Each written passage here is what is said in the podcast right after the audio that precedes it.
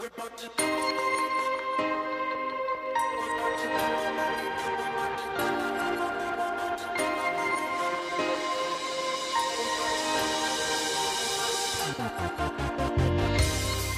to the Life Giver Marriage Podcast, a place for honest conversation and hope for your military or first responder marriage. This is your host, Corie Weathers, and I'm honored to share this journey with you.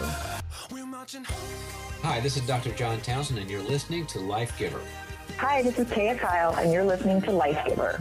Hey, this is Dr. Les Parrott, and you're listening to Life Giver.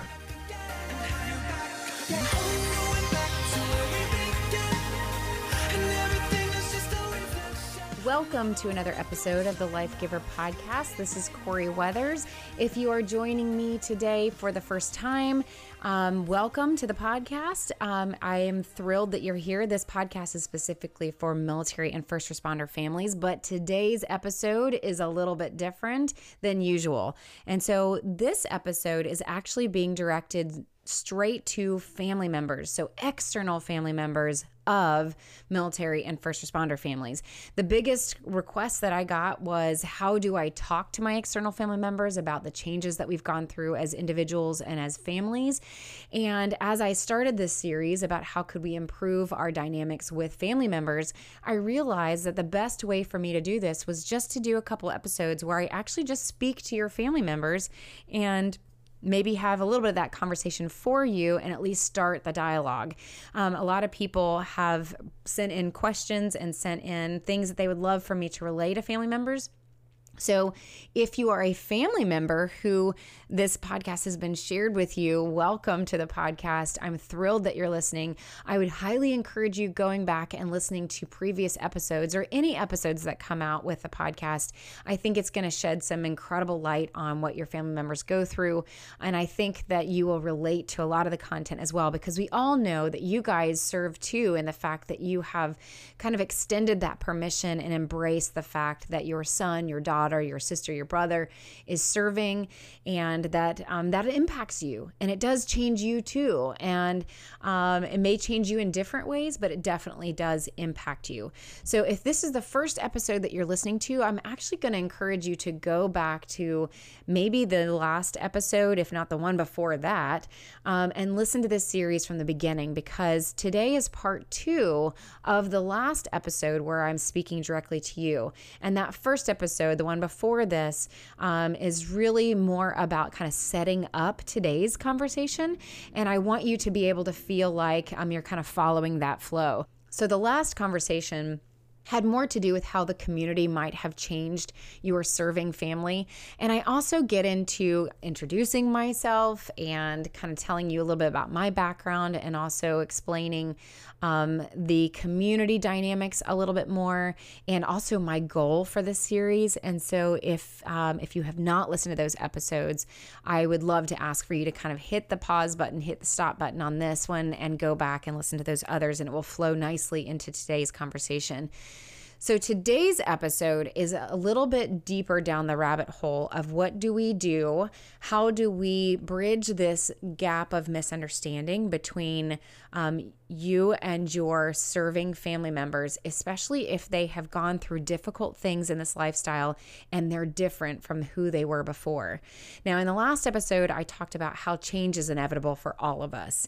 You guys have gone through changes, you've had significant life events as well that weren't necessarily military, but still shaped you. And so I really do believe that the series can be about us finding common ground and finding ways for us to find those commonalities that we can agree on on and understand and relate to. But I hope to kind of give you these little tidbits of things that maybe you didn't know before, um, or maybe they told you about it before, and maybe I'm just saying it in a different way, and it might um, clear up some things that you didn't understand before. So today is a lot about um, possible whether I guess PTSD, if your serving family member has PTSD or combat stress, or whether the community has just changed them. Maybe they don't have PTSD, but they've gone through something significant. Those military spouses and those first responder spouses who have um, walked through those moments of fear and dread, wondering if their um, spouse was okay and how that shaped them. we don't always have to have PTSD in order to be impacted. And I think you guys know that because you've had those experiences as well that have shaped you. Um, but I do want to maybe give some hope and some encouragement to those of you who really are dealing with some significant changes and not knowing how to handle that. A lot of family members come to visit and feel like they're walking on eggshells. And that's so sad and unfortunate. And it's not something I would ever want you to feel. And I know that my family has experienced that as well. And, you know, really it's about how do we smooth that over and bring understanding and conversation into all of it. So I think it's a great place to dive in. Um, in my book, Sacred Spaces, uh, Matt and I share our vulnerable story of how deployment changed both of us and how we had to figure out a better language of how to talk with each other and how to um, find a new normal after those changes happened. And I'm very open and honest in the story. And um, when Matt came home, hours after he returned home, his mom was understandably so excited to speak with him on the phone and welcome him home and just say how much she missed him. And um, and I knew that for the past several hours I'd been updating her that he was almost home. So I know she was feeling anxious and excited as well. Um, but none of us could have imagined um, truly um, who this person was that was walking off the plane because Matt um, struggled with a lot of exhaustion, first of all. Um, as a chaplain, serving so many um, service members he probably would tell you today that he overgave to the point of exhaustion and burnout, to the point that he actually pulled the patches off of his uniform so that he, nobody could tell that he was a chaplain and nobody would talk with him on the flight home. And he was just really burned out. But he had also experienced a lot of death and a lot of loss. And a lot of the losses that he went through were people that he knew and were close with, and that changed him. In fact, in the book, um, he I share emails that he had shared with me during the deployment and at one point he had said in an email that he understood um, or maybe it wasn't in the email, but I did write it in the book, where he talks about in the Jewish tradition that when you touch a dead body, that you're considered different and changed, and that he, for the first time, understood that.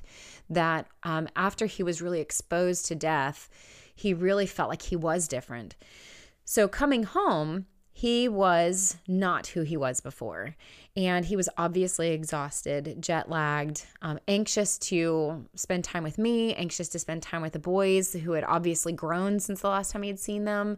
Um, and I think he felt pulled in every direction possible. So by the time we're getting home, and the kids have activities and I'm trying to figure out how to handle that. His mom is calling trying to connect with him too. I think he got he felt pulled in lots of different different directions. And what result what resulted was a just a unfortunate volatile ar- argument conversation over the phone between him and his mom and it just so happened that his mom was the the place where he just um, exploded all of that energy and all of that frustration. And he would say today that that was not the best way to handle it. And it really did impact the relationship for a while. And it's at a good place for sure now. But I think that was a huge wake up call for all of us that something had changed and something was different. And how do we handle that? And I, you know, I, I don't know for sure, but I'm pretty positive the next time uh, Matt's parents were around him and came for a visit, I'm sure that they were walking on eggshells, wondering if he was going to explode again.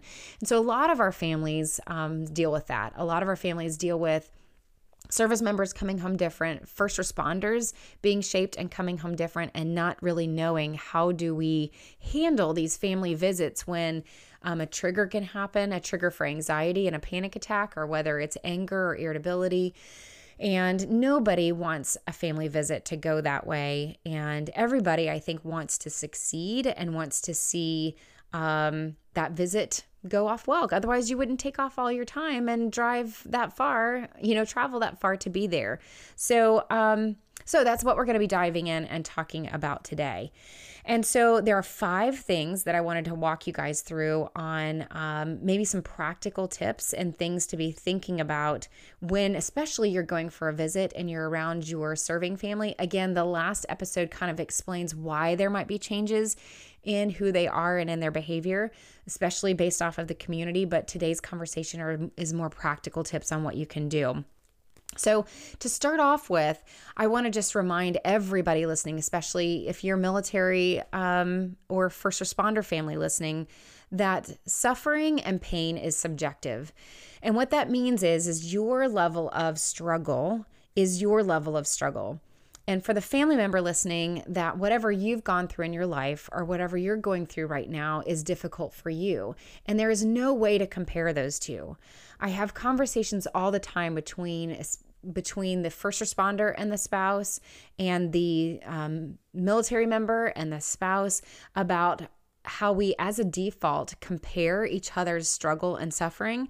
And a lot of our supporting spouses actually repress all of their feelings more than they should because they feel like it's never going to compare to what they experienced um, on the streets or in combat. And so they never feel like it's worth talking about this big thing that happened to them.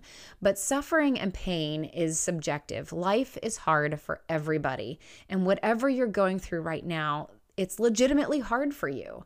And so we kind of have to start there. We kind of have to respect the fact that there's no way to compare or size each other up, that we really have to respect that what you're going through is the most difficult thing that you've got to go through, and this is the most difficult thing for me to go through.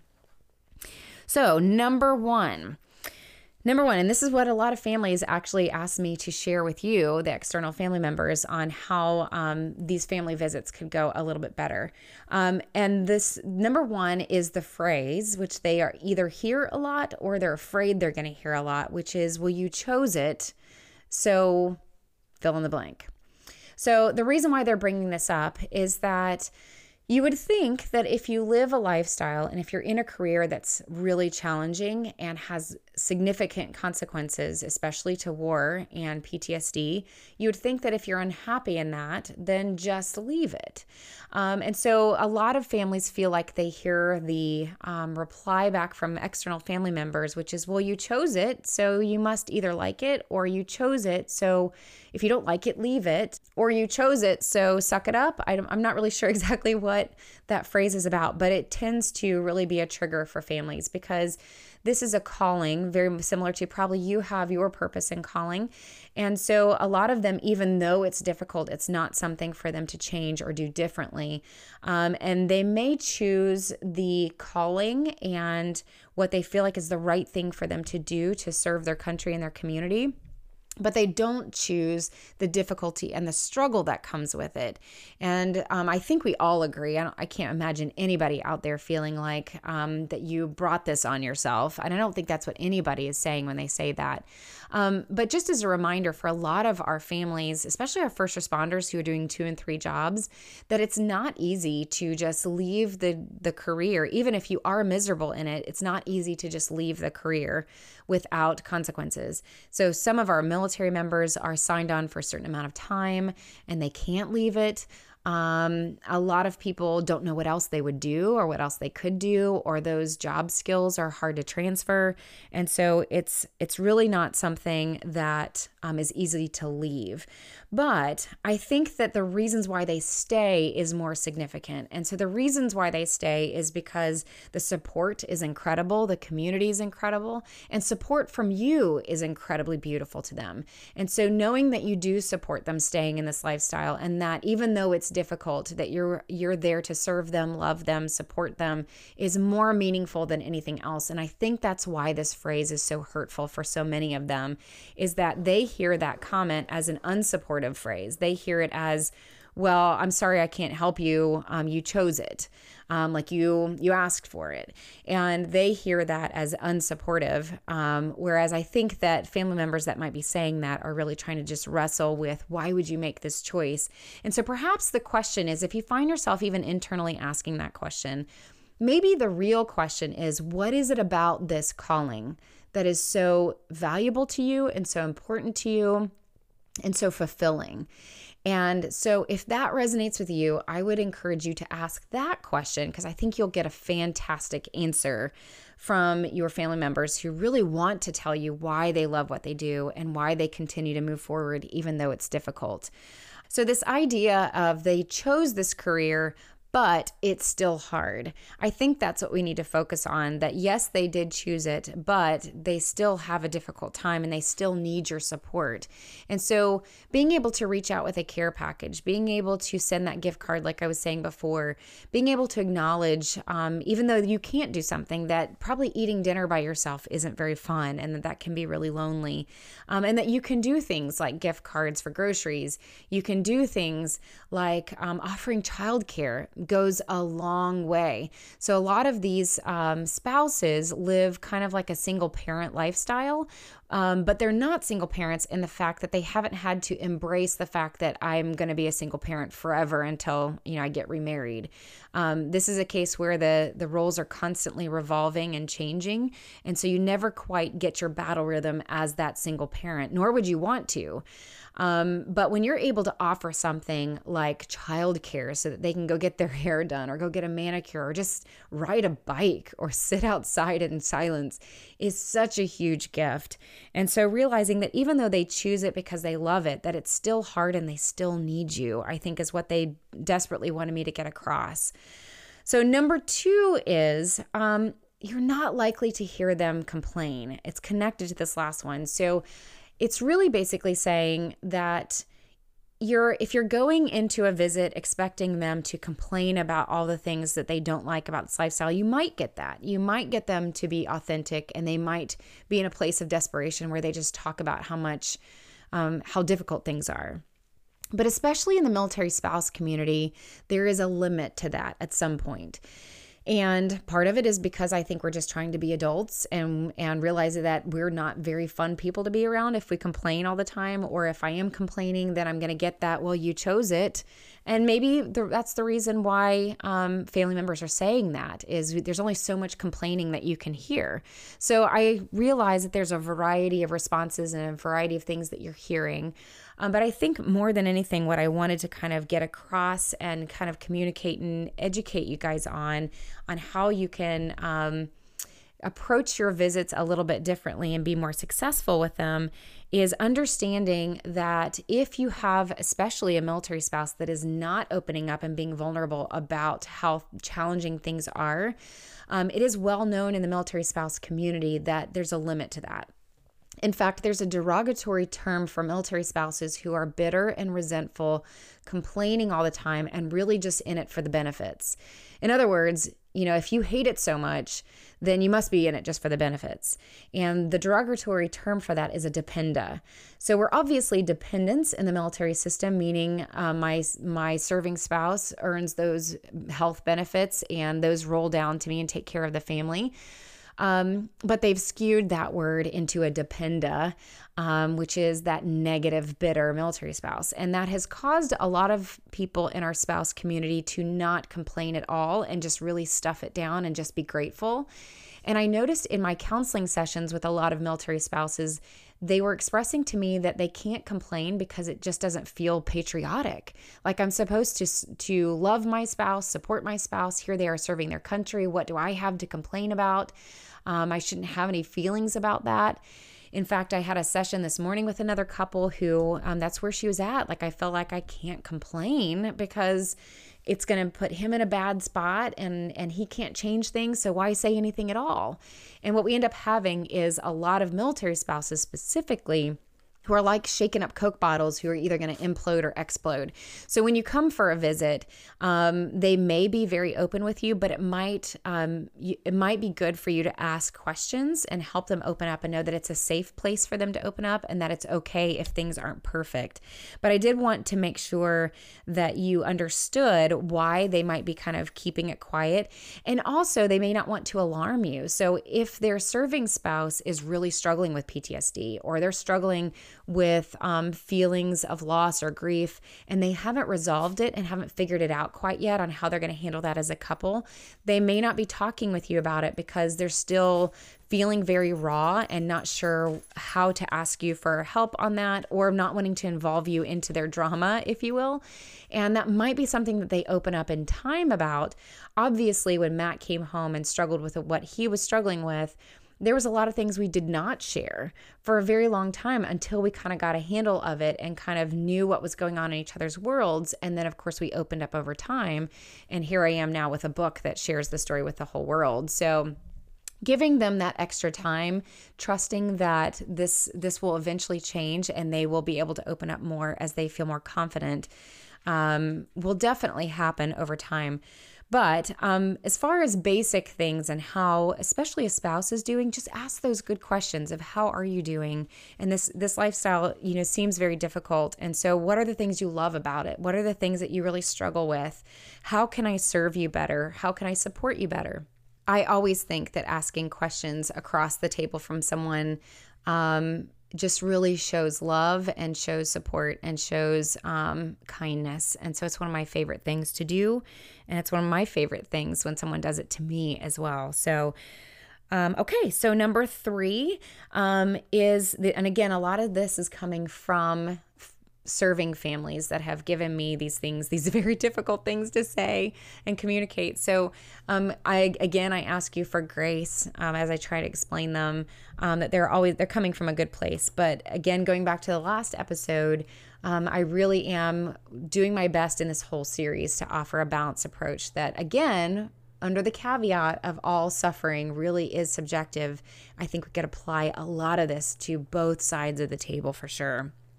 So, number three is um, try not to assume that you understand. Again, this kind of goes back to questions, um, but we were talking about sacred spaces and how sacred spaces is a life changing event that's usually experienced in a multisensory way.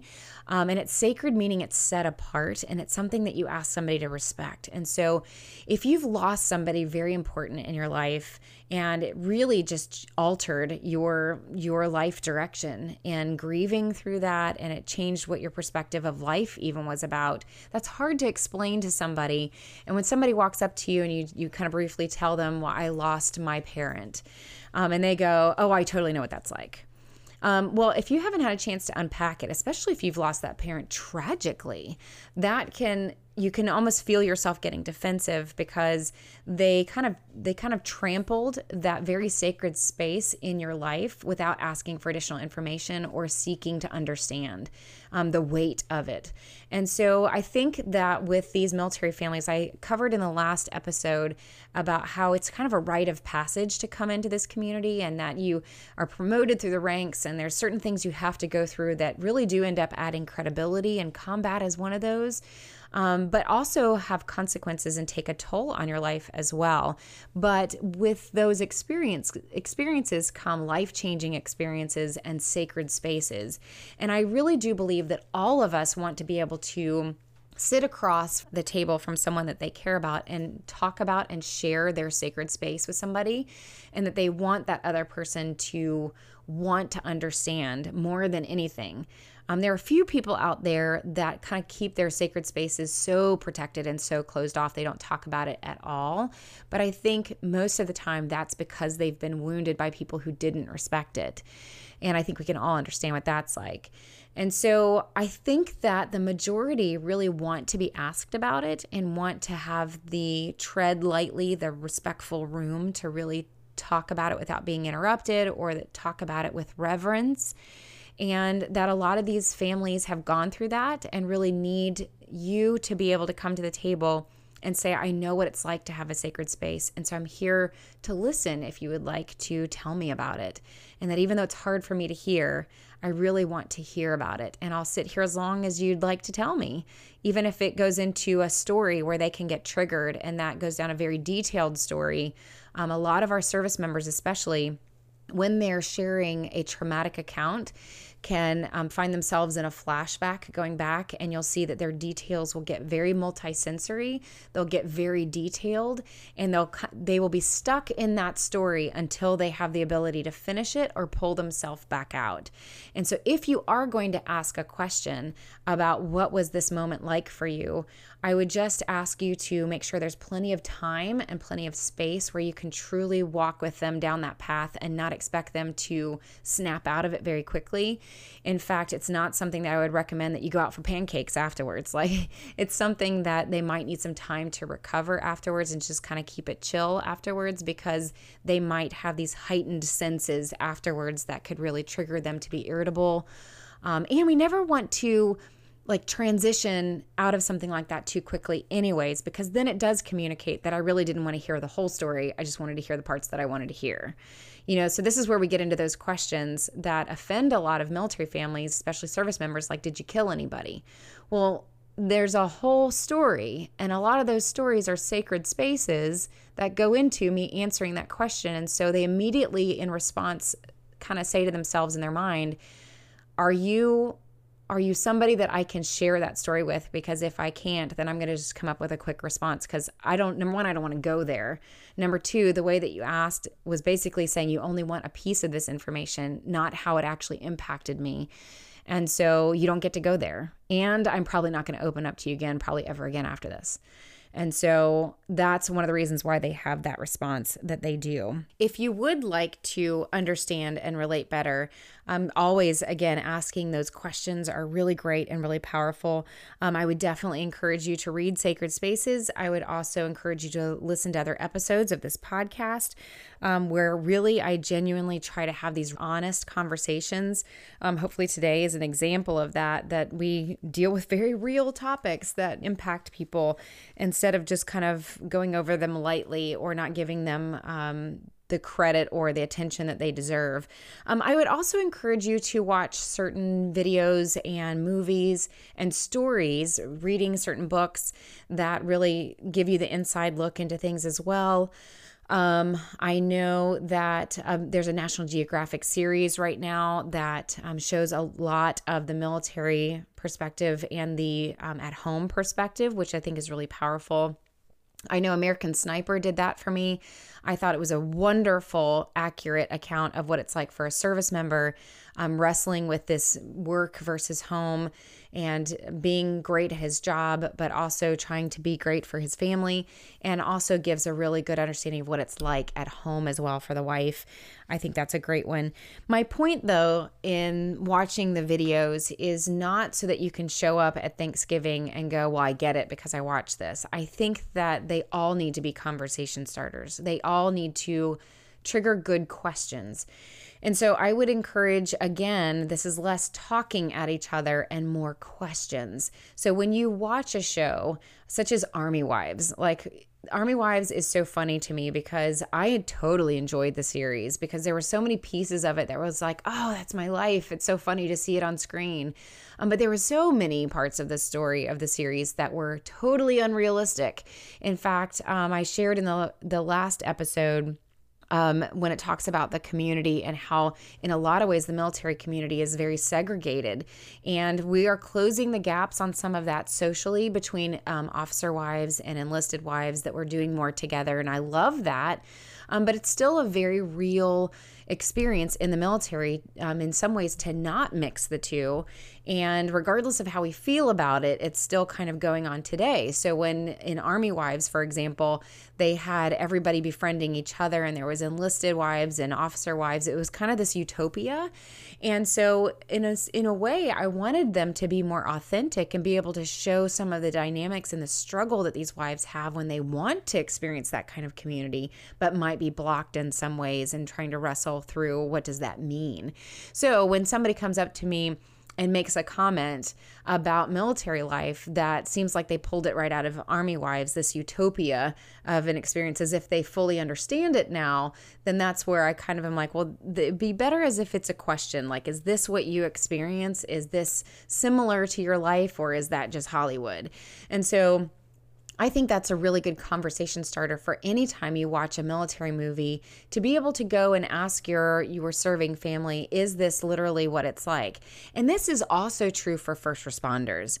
There are things that are all over the news. I'll give you a good example of it um, about first responders that make us think that we know exactly what it's like in their life, only to find out that it's not. So, for example, we just came from Charlottesville, Virginia, where the Charlottesville riots happened.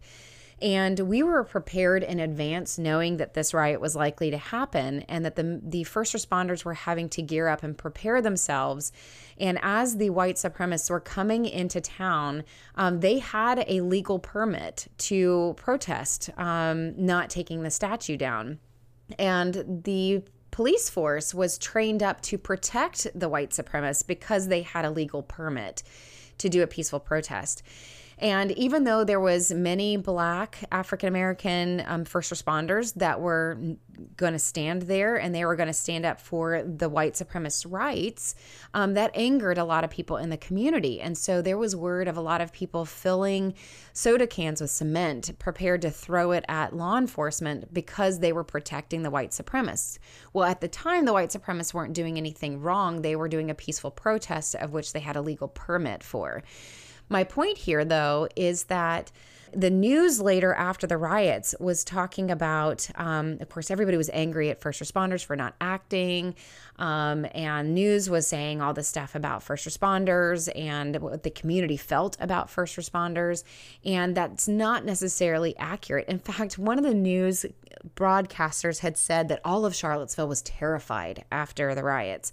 Well, we were definitely grieving and we definitely felt the impact of the riots, but I don't think that we were necessarily terrified. And so we need to be careful with the information that we get from the news and get from media, even from our books, to use them as dialogue starters, questions that we can bring to the table and actually get the right information. Because really, when it comes down to it, the information from the person that you love across the table is the most important information for that relationship.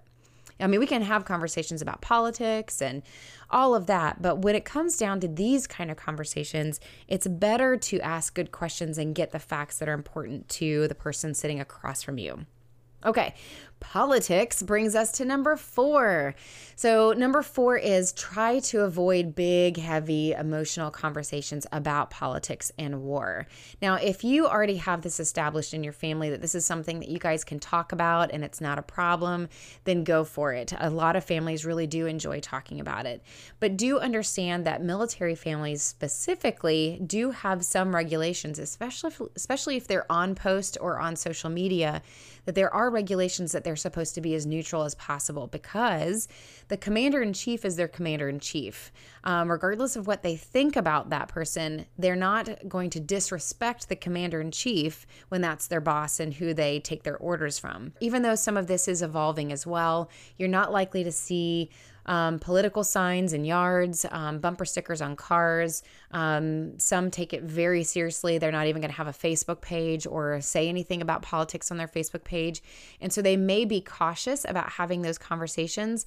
Um, but if it's just around the dinner table and it's just a family visit, you know, it's they're going to welcome those conversations. And in a lot of ways, military and first responder might have an inside understanding to politics or maybe even war or dynamics in other countries that you may not otherwise get if you don't ask those good questions. And they can actually be wonderful for giving you the facts that maybe you don't get through the news or understanding why is something confidential that they're talking about on the news or why is it important that they um, did hold that in confidence and and what is a SCIF? You know all that information about hillary clinton and and whether or not she had access to certain emails and why is that important? These are all really great conversations that you can have at the table and i think that your serving family would love to be able to unpack and bring greater understanding to those topics. So it's not that you can't talk about politics at all. I think what families wanted me to relay to you is more so when it talks about your heavy emotions about and opinions about war. Um, those places that involve sacred spaces to these serving families, that's where things can go wrong. So when you are sitting around a table, and you're giving opinions about how we shouldn't be at war or let's just take all the troops out of afghanistan or you know i believe that we should do this with iraq instead um, to just enter into those conversations very carefully because it could trigger that serving spouse especially if they've known men and women who have died serving this cause in afghanistan or iraq or wherever um, it's a really emotional issue to just say well let's just abandon the cause altogether and call it failure um, you can understand that brings up a lot of feelings. And so I would just caution you when you have those very emotional discussions that, again, we ask those questions. And if it involves a sacred space, giving them the emotional safety to be able to talk about it in a way that you could understand both sides without it getting heated, um, I think you would avoid a trigger very easily that way. Okay, so number five gets into if you do have a serving family member who is struggling with PTSD or has triggers. Um, all of the couples, I would say almost all the military and first responder couples that I work with who come to me for an entirely different like I do coaching with them. They're not necessarily coming to me because they're having problems. Some of them are doing great. Um, not all of them have PTSD. Some of them do, some of them don't. But I would say a majority of them either have triggers or struggle with hypervigilance, which is kind of like a trigger, but I think that that's what a lot of families see as um, well, he's on edge or he's anxious, and so he must be broken or he must be struggling. And so, even some of those that I serve that do not have PTSD still do have triggers and have anxiety that can pop up in certain situations. And so, I think it's important for you to um, have some help coming into those visits on how to handle those kinds of things. So, what I heard from family members is first of all, um, everybody, you included, when we come to a visit together, I think everybody's on their best behavior and we all try to be on our best behavior. I think that this can get a little challenging if you're visiting overseas and you're kind of there for two to three months. There's only so long that everybody can be on their best behavior before, you know, the real stuff starts to leak out a little bit. And so, um, but it is important to understand that everybody is doing the best they can and everybody is on their best behavior. And so, if you see some anxiety, or if you see, especially during a shorter visit, if you see um, some triggering or some irritability, um, that this could be one of two things. It could be, um, I mean, it could be more than just two things, but it could be that yes, that they are on their best behavior and that they really are struggling struggling much more and at a much deeper level than what you're seeing, but they're on their best behavior, so you're only seeing a little bit of it, a little, um, you know, it's like an iceberg, just the tip above the surface.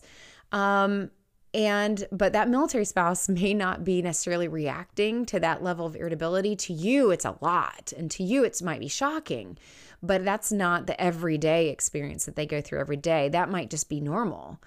And so that that can really cause some problems if family is coming in and is really thrown by some irritability or anxiety or or somebody getting triggered by something and to you you're concerned and and I'm not saying you shouldn't be concerned, but it may be a perspective difference. And so really pay attention to how the rest of the family is handling that, it could be a big deal to you and not as big of a deal to someone else.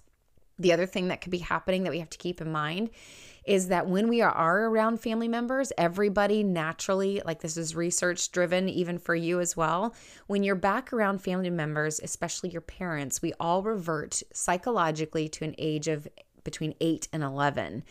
And we don't mean to do it, but we kind of fall into this default mode of adult child and then ad- adult parents. Um, we kind of take on those roles again of whoever, you know, you played the role in the family within the family dynamics of, you know, your family of origin. And so sometimes just finding yourself back into those dynamics again can trigger irritability and anxiety that has nothing to do with the life of service and everything to do with we're just family under one roof together and I'm not eight years old and I am married. So why am I having these feelings of irritability that I'm having? Or why am I getting triggered by my family members? Or why are my family members getting triggered by me? And so sometimes it's just family dynamics, it's not PTSD. And so family members would want me to tell you that as well.